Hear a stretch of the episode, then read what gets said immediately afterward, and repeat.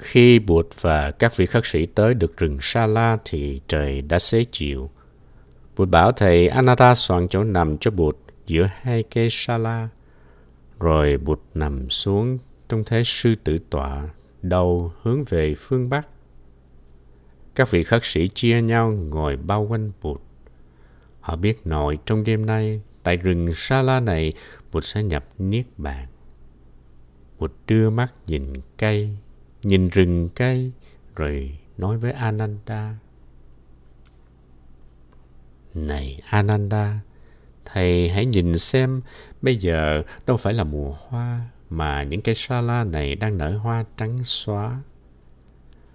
Hoa rụng trên áo Như Lai và trên cả áo của các vị khất sĩ. Thầy thấy không?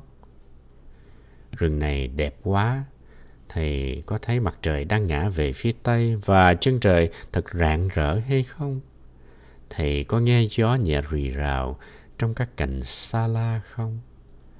Vạn vật đối với Như Lai dễ thương và đầm thắm quá. Này các vị khất sĩ, nếu các vị muốn dễ thương với Như Lai, muốn tỏ lòng cung kính và biết ơn Như Lai, thì các vị chỉ có thể bày tỏ điều đó bằng cách sống đúng chánh pháp và đi trong chánh pháp mà thôi.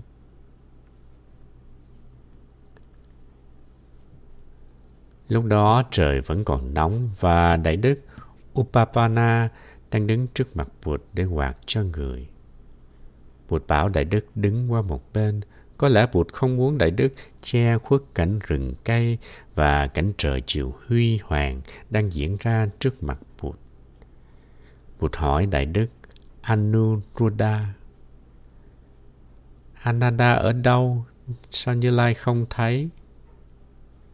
Một vị khất sĩ thưa, con thấy sư huynh Ananda đang đứng nấp và khóc sau một cội cây.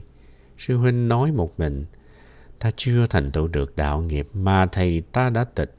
Có ai thương ta bằng thầy ta thương ta đâu. Bụt bảo vị khất sĩ đi gọi Đại Đức Ananda về. Người an ủi Đại Đức Ananda. Ananda, đừng buồn khổ nữa. Như Lai đã từng nhắc thầy là vạn pháp vô thường. Có sinh thì có diệt, có thành thì có hoại, có hợp thì có tan. Làm sao có sinh mà không có diệt cho được? Làm sao có thành mà không có hoại cho được? Làm sao có hợp mà không có tan cho được? Ananda, mấy mươi năm nay thầy đã thân cận Như Lai, săn sóc Như Lai với tất cả tấm lòng thương mến của thầy. Thầy đã đem hết lòng, hết sức để giúp đỡ Như Lai. Như Lai rất cảm ơn thầy. Công đức của thầy rất lớn. Nhưng Ananda, thầy có thể đi xa hơn. Nếu thầy cố gắng thêm chút nữa thì thầy sẽ thoát được sinh tử, đạt tới tự do và vượt thoát mọi sầu khổ và bi ai. Điều đó Như Lai tin chắc thầy làm được và cũng là điều sẽ làm cho Như Lai vui lòng nhất.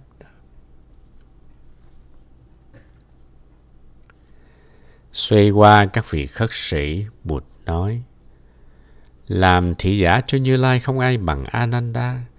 Ngày xưa có những vị thị giả đã từng làm rơi cả bát và y của Như Lai xuống đất.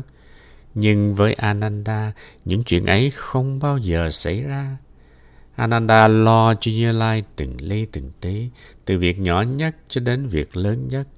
Ananda biết nơi nào và lúc nào một vị khất sĩ, một vị nữ khất sĩ, một vị cư sĩ, một vị quốc vương, một vị đại thần hay một vị đạo sĩ ngoại giáo có thể gặp Như Lai. Và Ananda sắp đặt những cuộc gặp gỡ đó một cách thông minh. Như Lai nghĩ là nếu các bậc giác ngộ trong quá khứ và trong tương lai mà có được một thị giả giỏi, thì vị thị giả ấy cũng chỉ giỏi bằng Đại Đức Ananda là cùng. Đại Đức Ananda lau nước mắt bạch. Thế Tôn, xin Thế Tôn đừng nhập diệt, đừng nhập Niết Bàn ở đây. Kushinara chỉ là một đô thị nhỏ, tường vôi, vách đất. Có nhiều nơi xứng đáng để Thế Tôn nhập Niết Bàn hơn. xin Đức Thế Tôn chọn một nơi để nhập niết niết bàn, để cho đông đảo quần chúng có cơ duyên nhìn mặt Thế Tôn một lần cuối. Bụt bảo, Ananda, Kushinara cũng là một nơi quan trọng lắm. Dù nó chỉ là một đô thị tường vôi, vách đất. Ananda, Như Lai ưng ý khu rừng này lắm. Ananda, thầy có thấy hoa sala tiếp tục rơi trên áo và trên người của Như Lai không? Rồi Bụt bảo Đại Đức Ananda vào thành phố Kushinara báo tin cho những người trong bộ tộc Mala biết rằng đêm nay vào canh cuối, Bụt sẽ nhập niết bàn trong rừng cây Sala của họ. Những người trong bộ tộc Mala nghe tin Bụt sắp nhập diệt, liền vội vã đi ra.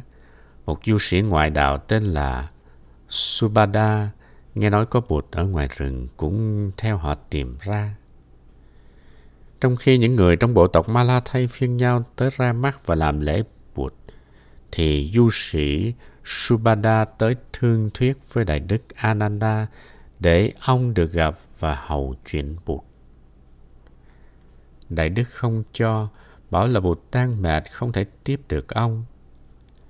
Nghe được những câu trao đổi giữa hai người, Bụt bảo Ananda, thầy cứ cho du sĩ Subhadda vào đi, Như Lai có thể tiếp ông ấy. Du sĩ Subhadda ra trình diện trước Bụt, đã từng nghe nói tới đạo phong của Bụt. Ông sẵn có lòng mến mộ Bụt từ lâu, ông lạy xuống và bạch. Thế Tôn, con nghe nói tới các vị lãnh đạo các giáo phái như là Purana, Kaspa, Sapa, à, Makhali, Gosala, vân vân. Con muốn hỏi Thế Tôn xem trong những vị đó có ai thật sự là người đạt đạo không? Bụt hỏi, Subhadda, họ có đạt đạo hay là không đạt đạo, việc đó không nên bàn tới bây giờ vì không cần thiết đâu. Subhadda, Như Lai sẽ chỉ cho ông con đường tu học để mà tự ông có thể đạt ngộ được. Rồi Bụt dạy cho Subhadda về đạo lý bát chánh đạo và người kết luận. Subhadda, ở đâu trong đoàn thể nào mà có sự thực hành bát chánh đạo là ở đó có thể có người đạt đạo. Subhadda, ông cố thực tập phép này đi, rồi chính ông sẽ trở nên người đạt đạo. Không cần phải đặt câu hỏi người này hay là người khác có thật là người đạt đạo hay không. Được Bụt dạy, du sĩ Subhadda thấy tâm hồn mở rộng, ông sung sướng quá. Ông xin Bụt được xuất gia là đệ tử. Bụt chấp nhận. Người dạy Ananda làm lễ xuất gia tại chỗ cho du sĩ Subhadda. Subhadda là người đệ tử cuối cùng của Bụt. Sau khi Subhadda đã được cạo đầu, thọ giới, khoác áo cà sa và được trao cho một bình bát, Bụt đưa mắt nhìn các vị khất sĩ ngồi bao bọc quanh người. Lúc bây giờ, số lượng các vị khất sĩ đã tăng lên gần năm trăm vị, trong đó có các vị từ địa phương mới tới. Bụt nói, này các vị khất sĩ, nếu vị nào còn thắc mắc điều gì về giáo pháp, thì đây là lúc nên hỏi Như Lai. Đừng để dịp này đi qua để sau này hối hận rằng, hôm ấy tôi được diện kiến Bụt, vậy mà tôi quên không hỏi. Bụt lặp lại câu nói của người tới ba lần, vẫn không có vị khất sĩ nào lên tiếng. Đại Đức Ananda lên tiếng, bạch Đức Thế Tôn, thật là vi diệu. Con có đức tin nơi giáo đoàn khất sĩ, con có đức tin nơi tăng đoàn. Ai cũng thấy được những lời Thế Tôn nói và giáo pháp của Thế Tôn dạy sáng tỏ như ban ngày. Và không ai còn có thắc mắc nghi nan gì nữa về giáo pháp ấy và về con đường thực hiện. Bụt nói, Ananda, Đó là Thầy nói từ niềm tin của Thầy. Như Lai thì thấy bằng cái thấy trực tiếp của Như Lai. Như Lai thấy trong đại chúng khất sĩ ở đây, ai cũng có đức tin vững vàng nơi Tam Bảo. Và trình độ thấp kém nhất trong số các vị thì cũng đã là quả vị nhập lưu rồi.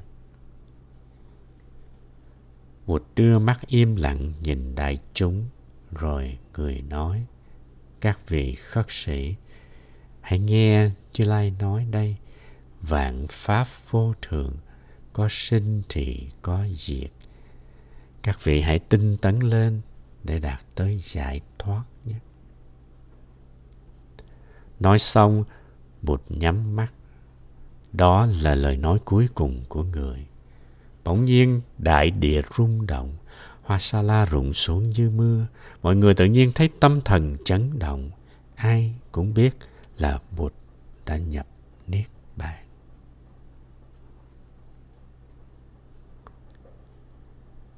Nghe tới đây xin đọc. Xin quý vị thính giả hãy tạm ngưng và thở thật nhẹ vài ba phút, rồi hãy nghe tiếp.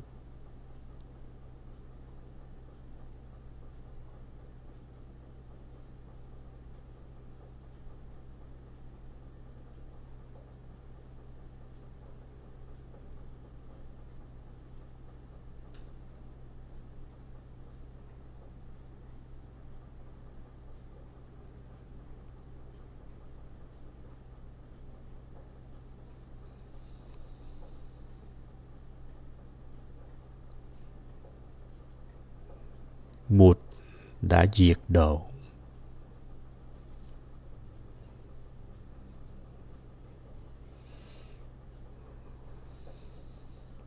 Một số các vị khất sĩ đưa hai tay lên, nằm bò ra đất và khóc thương thảm thiết.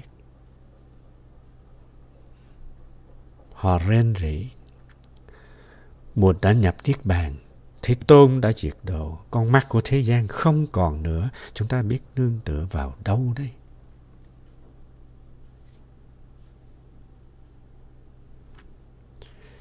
Trong khi những vị khất sĩ này lăn lộn và khóc than như thế, thì một số các vị khất sĩ khác ngồi bất động, theo dõi hơi thở và quán chiếu về những điều Bụt dạy. Đại đức Anuruddha lên tiếng, này các huynh đệ, các huynh đệ đừng khóc thương thảm não như thế. Đức Thế Tôn đã dạy có sinh thì có diệt, có thành thì có hoại, có hợp thì có tan. Nếu các huynh đệ hiểu và vâng theo lời Đức Thế Tôn, thì xin các huynh đệ đừng làm náo loạn. Xin trở về chỗ ngồi của mình và xin im lặng, theo dõi hơi thở. Hãy tôn trọng sự im lặng của giờ phút này. Mọi người trở về chỗ ngồi theo lời chỉ dạy của Đại đức Anuruddha. Đại đức hướng dẫn đại chúng khất sĩ đọc lên những đoạn kinh kệ mà đa số đã thuộc lòng. Những đoạn nói về vô thường, vô ngã, buông thả và giải thoát. Không khí trở lại trang nghiêm như cũ. Những cây đuốc đã được các bà con trong bộ tộc Mala thắp lên, bập bùng tỏa chiếu ánh sáng trên khung cảnh huyền nhiệm. Tiếng tụng kinh trầm hùng, chỉ có tiếng tụng kinh trầm hùng vang lên trong đêm tối. Mọi người để hết tâm ý vào lời kinh. Sau thời tụng kinh, Đại đức Anuruddha bắt đầu nói pháp thoại. Pháp thoại của Đại đức ca ngợi công hạnh của Bụt, ca ngợi trí tuệ, từ bi và đức đại hùng, đại lực, đại hỷ và đại xả của người. Đại đức Anuruddha nói xong thì đến lượt Đại đức Ananda lên tiếng. Đại đức kể lại những kỷ niệm đẹp đã đã xảy ra giữa Bụt và Đại đức ở trong suốt trên bốn mươi năm trời. Suốt đêm, hai Đại đức thay nhau nói pháp thoại. Đại chúng năm trăm vị khất sĩ và ba trăm vị cư sĩ đều ngồi im lặng lắng nghe. Những cây đuốc gần tàn đã được nói tiếp bằng những cây đuốc khác. Cứ như thế cho đến khi trời sáng.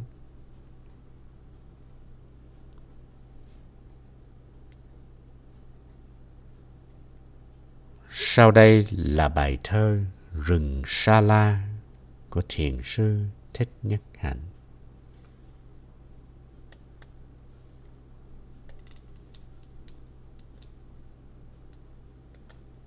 Gió hiu hắt, nắng vàng rơi nhẹ lắm, chiều lung linh trên huyền ảo núi rừng. Hoàng hôn về, ánh sáng vẫn ngập ngừng, chưa muốn tắt trên đồi cao chói lọi. Đấng thiện thệ nhìn mây trời trôi nổi và mỉm cười. Ta hãy ẩn hóa thân, thu đã tàn, theo với ánh tà dương. Ngưng hóa độ, ta vẫn còn hóa độ. Rừng thơm ngát hoa sa la rực rỡ, rụng tơi bời dân muôn sắc ngàn hương. Nước từ bi thấm nhuận vạn nẻo đường, đến cây cỏ cũng đem lòng chiều mến. Thôi ta đi, cuộc tưng bừng hứa hẹn mùa xuân sau, nay tạm ẩn hóa thân. Pháp thể kia là vô thượng tinh thần, thể chất ấy là nhân duyên giả hợp. Giới và luật chính là thầy bất diệt của muôn đời. Trong mạt pháp điêu linh, ta sẽ về dưới vạn thể muôn hình để cứu độ cho trần gian nguy khổ. Chúng tỳ khưu, các ngươi đừng luyến mộ thân vô thường như bọt nổi mưa sa. Giáo pháp kia suối vi diệu trang hòa là phép nhiệm để cứu đời tham trước. Các ngươi nhớ hãy tự mình thắp đuốc để cùng đi trong đêm tối mịt mù. Ánh từ quang là cả một nguồn thơ, hãy chiếu rọi vào cõi đời tâm tối. Đạo sáng ấy ta đã tìm soi nổi trong bao năm khổ hạnh chốn thâm sơn. Chúng tỳ khưu nên thận trọng bảo tồn để hiện tại và tương lai chiếu sáng. Kìa, thái dương trên đồi cao sắp lặn, thôi ta đi. Gió nấc như khóc than và không gian mất hết cả huy hoàng. Cảm xúc quá, ta gạt thầm giọt lệ. Đến nay mấy nghìn năm bao thế hệ đông lại về với gió núi mưa ngàn. Ai, ai đã về trong trần gian máu lệ và hóa thân cứu muôn loại lầm than.